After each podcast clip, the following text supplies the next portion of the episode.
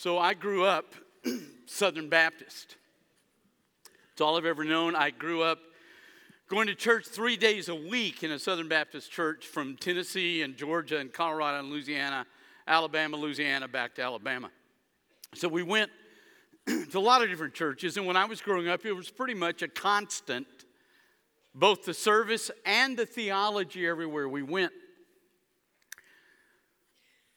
So I was accepted at Bama. I'm filling out my fraternity letters when, when on a Sunday night after church, Holy Spirit spoke to me and called me to preach. So I chose to go to kind of the Baylor, Mississippi, Mississippi College and major in Bible because I realized at that point I had no idea who came first Moses, Abraham. I knew nothing about Scripture, so I knew I needed to go somewhere, and so I went to Mississippi College and major in Bible. Southern Baptist School in the middle of the Bible Belt. When there, I learned several things that almost, came within an eyelash of destroying my faith. Uh, I learned two things that I did not know about Southern Baptists that we have no belief. We really have no creed. If you go to certain other denominations and you sit in the service, they'll recite the Apostles' Creed because they're bound to that. We have nothing like that. We have absolutely no belief system. We have two things that we believe as Southern Baptists. These are lockstep inside Southern Baptist life. There are only two things that drive in what we believe as Southern Baptists. One is the priesthood of the believer, that every believer comes to Jesus Christ on his own, not through someone else. Second thing is that every church is autonomous. In other words, there really is no such thing as a Baptist church. There's a Methodist church because they're controlled from top down. There's a Presbyterian church, they're controlled from top down, but not Baptist. When I was on the executive committee and we were dealing with the SNAP people about clergy and uh, pedophilia, uh, they couldn't understand why we couldn't do certain things. And the reason is because there is no really a Baptist church. We are voluntarily aligned with a convention that cannot tell us what to do, and we can do anything we want to do. So I began to realize, and that began to kind of concern me because I thought, we have no real statement of doctrine. Now, we do have the Baptist Faith and Message 63 and 2000, but that's not binding on a single church in the convention. And so I began to realize so we don't have a statement of what we believe anywhere. And you can come to Jesus on your own, which is absolutely true. And I love the fact that the church is autonomous. We have no clear belief system. And so, my freshman year in college, there were three Bible professors, all three very conservative, all three committed to the scripture. Two of them retired after my freshman year, and they brought two new guys in from Southern Seminary. At that point in time, in the 70s, all six seminaries, five of the six were hauntingly liberal, Southwestern that I wound up going to was the only one that was sort of a smidgen conservative, but they took the conservative professors like Russ Bush and they taught down in the basement at the seminary, and the more liberal professors were up in the finer parts of the seminary. So even Southwestern was moving away from the scripture. And we had these two guys come from Southern who said in class that they believed the Bible, and yet Dr. Sheridan, uh, one day in class, New Testament prof said he did not believe in Satan, demons, hell, or angels. And that if 20th century philosophy disagreed with the Bible, you should probably go with 20th century philosophy because it's probably right. Then we had Dr. Davis, our Old Testament prof, who told us one day in class that God did not tell Abraham to sacrifice Isaac. He thought God told him that because he'd seen the pagan religions sacrificing their children to Molech. And so he thought he should do that, but he never really heard that from God. Now, those were difficult for me, but the real issue for me, even more than those, was when we'd come into class and be, we'd be working through, majoring in Bible, you'd be working through a book of the Bible. And they would begin to tell us in class We'd read a passage, and they'd give us, literally, what you can do with the commentaries, seven or eight different interpretations of the passage.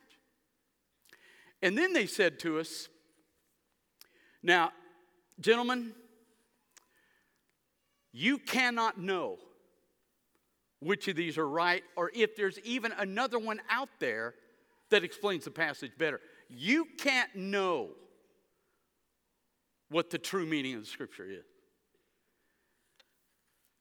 And so, right before myself, my junior year, I'm sitting in the library at Mississippi College and I'm looking outside at the quadrangle where students walk back and forth, and I'm, I, I'm at my wits' end. And I actually said this to God, and I thought He would be honored by it. But I'm really struggling.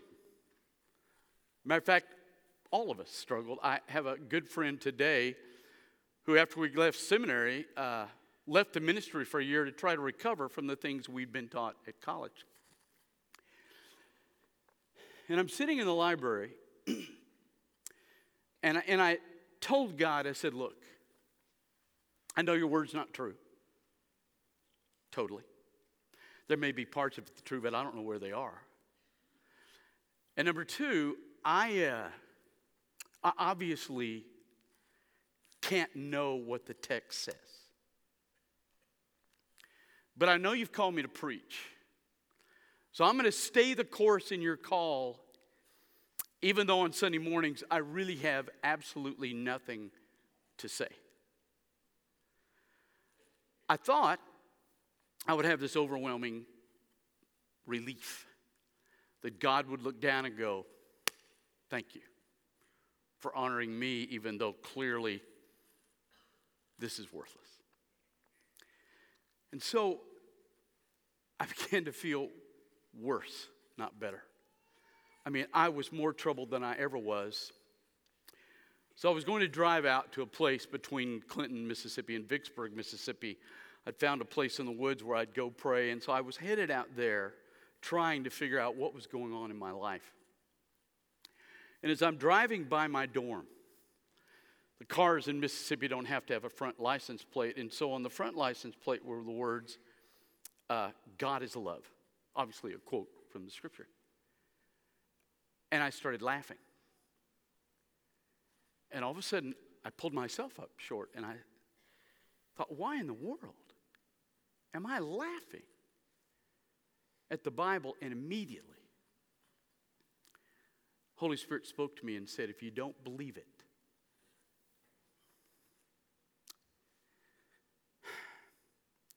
Only thing left to do is laugh at it.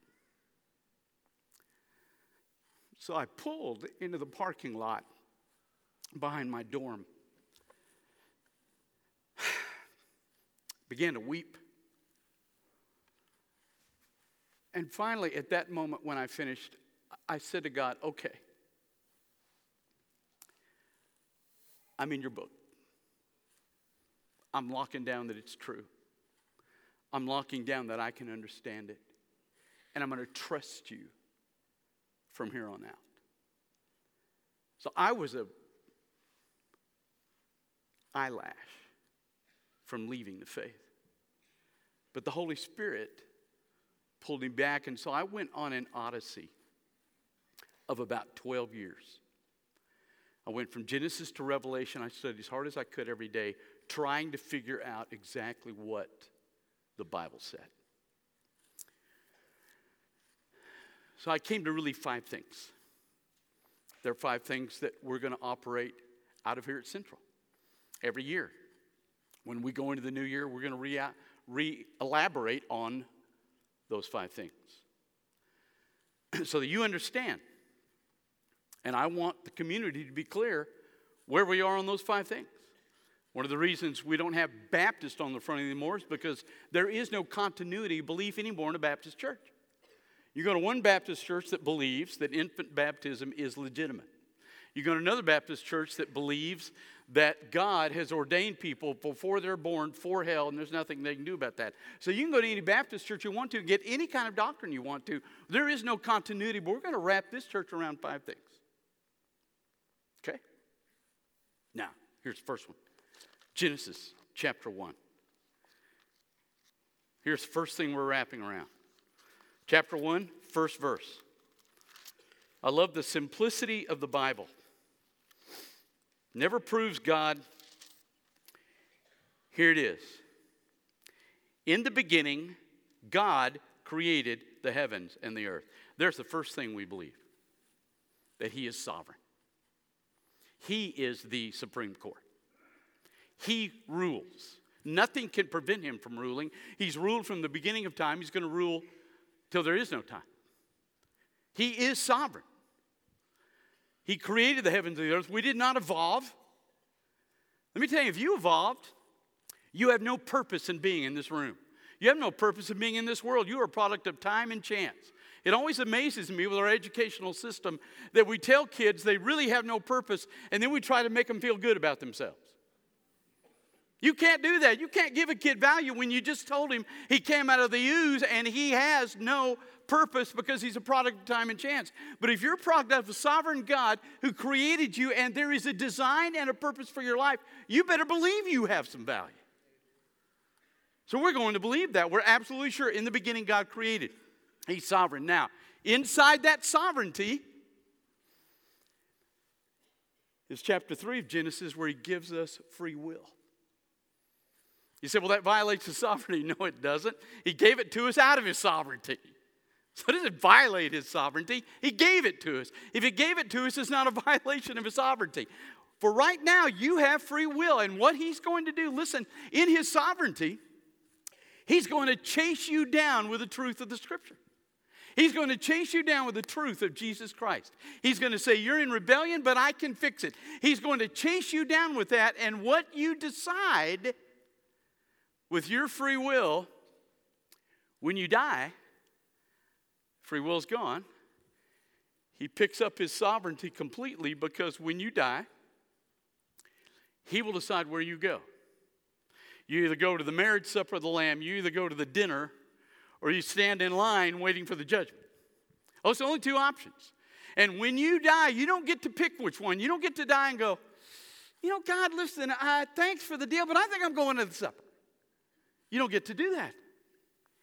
He decides in his sovereignty which place you go, but his decision in his sovereignty is based on what you did when you had free will here. And what you did when he chased you and offered you Jesus, and you said yes or no, whatever you said in that free will from his chasing you, when you die, his sovereignty will pick it up and he will direct you in his sovereignty to the place that you decided to go. Amen. I've had people say God shouldn't send people to hell. God doesn't send a single person to hell. You put yourself there. So we believe here that He's sovereign, and inside that we have a limited free will that determines where His sovereignty will take us when we die. There's the first thing. Number two, look at Acts chapter 4 verse 12. This is the second thing we believe. And I'm going to read you, you say there, I'm going to read you from Second Corinthians chapter 5, verse 21, because it's the basis of this statement. Peter says, There is salvation in no one else. There is no other name under heaven given among men by which we must be saved. In 2 Corinthians 5:21, for our sake he made him to be sin who knew no sin, that in him we might become the righteousness of God. The second thing we believe without equivocation is the only hope for mankind is the blood of Jesus Christ shed on the cross from 9 to 3, buried, resurrected three days later, sitting at the hand of God, coming back. That is the only hope anybody has of being okay when they die. We are sold out to that here. Your kids go into that children's building, Sherry Maggard will make sure they understand that as best they can. Chris Gary will make sure they understand that. Jeremy, Lewis will make sure they understand that. We'll make sure they understand the College through West. We'll make sure everybody understands from age zero all the way to 80 that the only chance you have in this world of getting out okay is in the person of Jesus Christ and what he did on the cross. We are committed to the blood being the only hope of redemption. There's nothing else and it's only in Jesus. And if you think there's another way, then you can't be a Christian. He said, Well, yes, I can. No, you can't. Paul makes a statement in Galatians if I or an angel preaches anything beyond the gospel of Christ, let him be accursed by God. There isn't anything else except his blood. Number three, Second Peter. He makes a statement about the scripture's creation. 2 Peter 1:21 for no prophecy. And matter of fact, we'll go back to 20, knowing that first of all, that no prophecy of Scripture comes from someone's own interpretation. For no prophecy was ever produced by the will of man, but men spoke from God as they were carried along by the Holy Spirit. This book, men didn't write, God used men to write, but He wrote it. Now, so this is binding. Okay? We're locked down on this. We're going to believe everything we believe out of that book. And I've learned a couple things that what they taught me in college was not right. I don't know how many times I've had people come to me over the years and say, Well, Brother Chris, there are a lot of errors in the Bible. And I always have the same question. I go, Give me one. And I get this. Well, there are a bunch. Give me one. And I never get one. Are there some tough passages? Absolutely. Are there errors? Absolutely not. I just tell you to do one thing. We're not going to do it today. I just tell you to do one thing. Go home and Google archaeology and the Bible. Because you will find that the archaeologists have never found a single thing that contradicts the Word of God, and they found a million things that affirm the Word of God. One of the coolest things we do when we go to Israel is we go to the city of Hazor, one of the cities Joshua conquered coming in. Now, the really cool thing about the city, it's the only city that the Bible says Joshua burned. Only city. He didn't burn Jericho. He didn't burn any other one except Hazor. And when you go into the building, they've dug down deep enough you can see burn marks on the wall. Because the Bible is correct. It's true. Geographically, historically. You say, well, it's not true scientifically.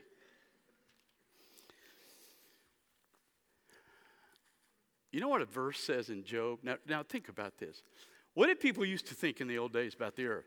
Sat on a turtle, who sat on a cow. I mean, it was four corners. You go to the edge, you fall off. I mean, there are always crazy beliefs. You know what Job says? Talks about the earth being a circle hanging in nothing. That is exactly a scientific description. So understand where science is correct, and that's not always what they think, and where the Bible's interpreted correctly, there's never a contradiction. This book is true. And let me say one other thing here. Are there some passages that are hard? Sure. We're going to debate Calvinism and non Calvinism till we die. Now, listen to me, because I've read this thing backwards and forwards hard. 99% of this is really easy to understand. One sentence, okay? In marriage, the bed is undefiled. Now, what does that mean? If I'm not in marriage, I can't get in the bed. If I'm in marriage, I get in this bed and I stay in this bed. So adultery is out. Sex before marriage is out. The Bible defines marriage between a man and a woman. So it's a not same-sex marriage is out. So the Bible really is simplistic. When the Bible says that you have to forgive people that don't like you, what does that mean? Okay. If they don't like me, um, I have to forgive them. Bingo. When the Bible says pray at all times, what does that mean? Oh. Pray at all times? There you go. Husbands, to love your wives, what does that mean? Uh, love my wife. I'm not going to deal with you ladies because I don't want to get killed before this is over. So, because that's coming later in Ephesians, and I'm already praying about that passage. Bible really has incredible clarity. So don't give me this stuff because I have people say that's your interpretation. No, that's what it says. When Acts 4:12 says there is no other name under heaven by which a man can be saved, what does that mean? There's no other name under heaven by which a man can be saved. It's real simple. So, the vast bulk of this is an open to private interpretation. I'll guarantee you, I can take nine tenths of this Bible. I could walk into a third grade room, read them verses, and every one of the third graders will get it. So, why don't adults get it? Because we don't like it. So we try to change it. It's clear. Fourth thing, once you go to Matthew, I want us to be clear about this. Matthew 16, beginning in verse 17. Jesus answered him, Blessed are you, Simon Barjona. Flesh and blood has not revealed this to you but my Father who is in heaven. And I tell you, you are Peter, and on this rock I will build my church, and the gates of hell shall not prevail against it. Then we have this verse we actually looked at a few weeks ago where Jesus says in Ephesians 1 He put all things under his feet. He gave him his head over all things to the church, which is his body. Listen, the fullness of him who fills all in all. The fourth one we believe is that the church, other than the family, is the most important thing God put on this world. You are where He places His fullness, and you are His bride. That's the statement all through the scripture. That's why when we get to Ephesians 5 and we talk about the home, it's going to wrap around between church and, and the home, and he's going to wrap around. It's going to be a difficult passage actually to walk through because he combines the two because the family is the picture of the bride of Christ. You are his bride. He nurtures you, he loves you, he protects you, he honors you. You are his bride. The fullness of all in all. A while back, a young man left the ministry common occurrence, unfortunately, today. And I called uh, Nathan, who preached here a few weeks ago. He's in the CAPS group with us, came through Central. And I said, What in the world's going on? Because he and I are doing a CAPS thing for a lot of preachers in Texas in January. We're, you know, our wives, we're going to have a week in with those kids. But to try to mentor some of these young pastors. And he said, You know, one of the things we got to talk about with these kids They've lost their understanding of the importance of the church being the bride of Christ. Whatever God's called you to be, that's great, but I'm telling you, the greatest calling anybody has is to serve his bride. And when you leave serving his bride to serve the bridesmaid, that makes no sense. When anything in your family is more important than Jesus and you being his bride, you're killing your kids. Now, I don't mind if they play Little League. I don't care if they play golf. I don't care if they play photo. I'm a sports guy. I get that. But your kids better come up understanding that the church is more important than Little League. And the church is more important than football and the church is more important than Aggie games. And if they ever start playing college games on Sundays, you better not go. Because when you teach your kid that a sporting event is more important than Jesus, you have failed your children miserably. The church is the bride of Christ, which brings us to the fifth thing. He's coming back for his bride. What we're doing here is not the end, He's coming back. In the New Testament days, guys had a unique system. They'd find young lady, propose, get engaged. She would go back home. And she'd start getting all her stuff ready because he would go back home and generally at their own house. And he would go back home and he would build a house for him and her. Now, she knows she's got a little time because she's not going to get that thing built the first day, but over a period of time, she begins to realize because what happens is he doesn't really give her any warning. It's not like our day where we set weddings up. Whew! Got to be on this date, got to be at this time. We had the kids in for Christmas yesterday. My wife said, We're doing Christmas Saturday. I said, It's okay. I got a four o'clock wedding and a seven o'clock game. You better figure it out in between those things. Wasn't that way. She had no idea when he was coming.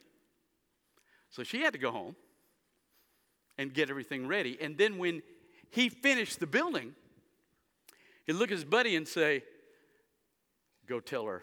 This is why you hear it in the New Testament. Go tell her the bridegroom is coming. And they would walk through the streets, and he would walk with them, find her. They would party and dance, and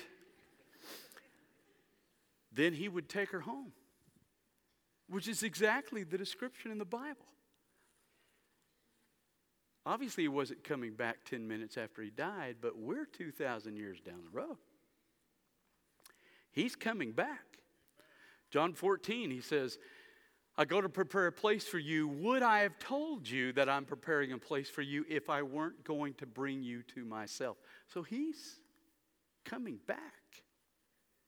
He's preparing the deal. And he's not telling us what date. He's just going to show up. At which point, we better be ready. And the only way to be ready is to accept the blood that He chases you down for. That's true in the scripture that will fix your condition so that when you lose your free will, His sovereignty will take you home. That's why the Bible says there's a marriage supper of the Lamb. We're going to have a great time. Those five things, I've wrapped my life around, and we're going to wrap them here. He's sovereign, and He gave me free will until the day He takes it back. Blood of Jesus, and the only hope. That book is right. This body of Christ is the most important thing on this planet other than family, and He's coming back for the bride. Now, you go in the new year, if you're part of that, feeling really good. Because no matter what happens this year, when it's over, He'll take you home. And that's not my promise, it's in the book. That is absolutely true. Let's pray. Father, thank you for the pillars you've given us out of your word. Hold us in this church to those from now until the day you come back for us. And Father, when I see Israel home, Jerusalem back, our president declaring it as Congress did the capital, you look a whole lot closer than you did 2,000 years ago. So, for those in this room that are not going to the supper, let them punch that ticket today as you chase them in your spirit. Thank you for what you've done for us that we cannot praise you enough for. In Jesus Christ's name. Heads bowed, eyes closed. You haven't punched a ticket, he's chasing you, but you've said no, this would be a great day to say yes. God's calling you to be a part of this fellowship. We want you to come. As long as you understand, we're locking in those five things. Question the veracity of the word, we're probably not the church for you. But if you can lock into those five things with us, we want you to join and be a part of our fellowship. So as the Holy Spirit speaks to you this morning, you come.